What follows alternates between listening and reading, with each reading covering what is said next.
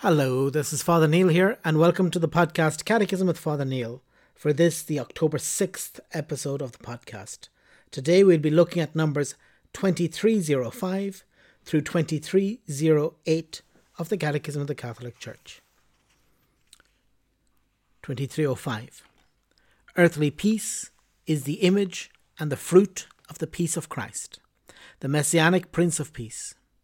By the blood of his cross, in his own person, he killed the hostility, he reconciled men with God, and made his church the sacrament of unity of the human race and of its union with God. He is our peace. He has declared, Blessed are the peacemakers. 2306. Those who renounce violence and bloodshed in order to safeguard human rights make use of those means of defense available to the weakest, bear witness to evangelical charity, provided they do so without harming the rights and obligations of other men and societies. They bear legitimate witness to the gravity of the physical and moral risks of recourse to violence with all its destruction and death. Avoiding war. 2307. The fifth commandment forbids the intentional destruction of human life.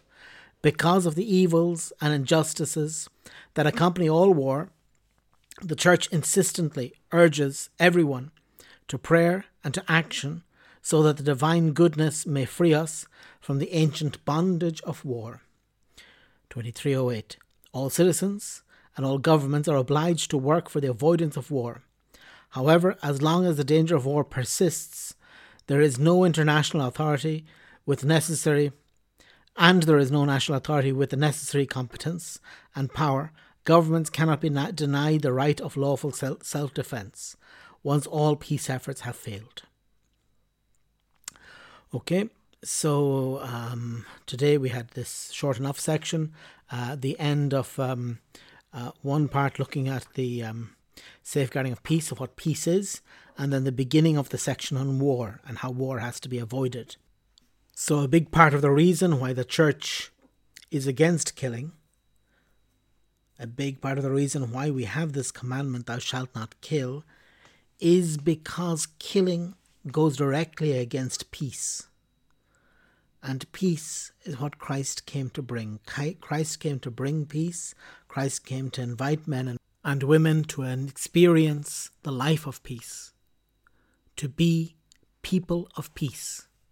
And this is what heaven is ultimately to live in peace with Christ and the Holy Trinity forever.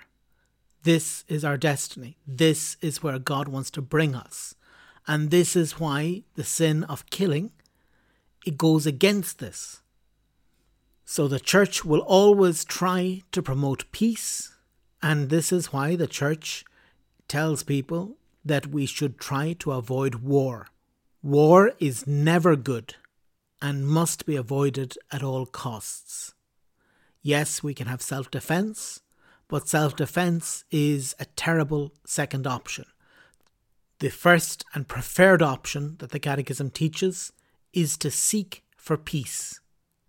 And so we'll continue with this tomorrow, and tomorrow we'll look at numbers 2309 through 2317. God bless.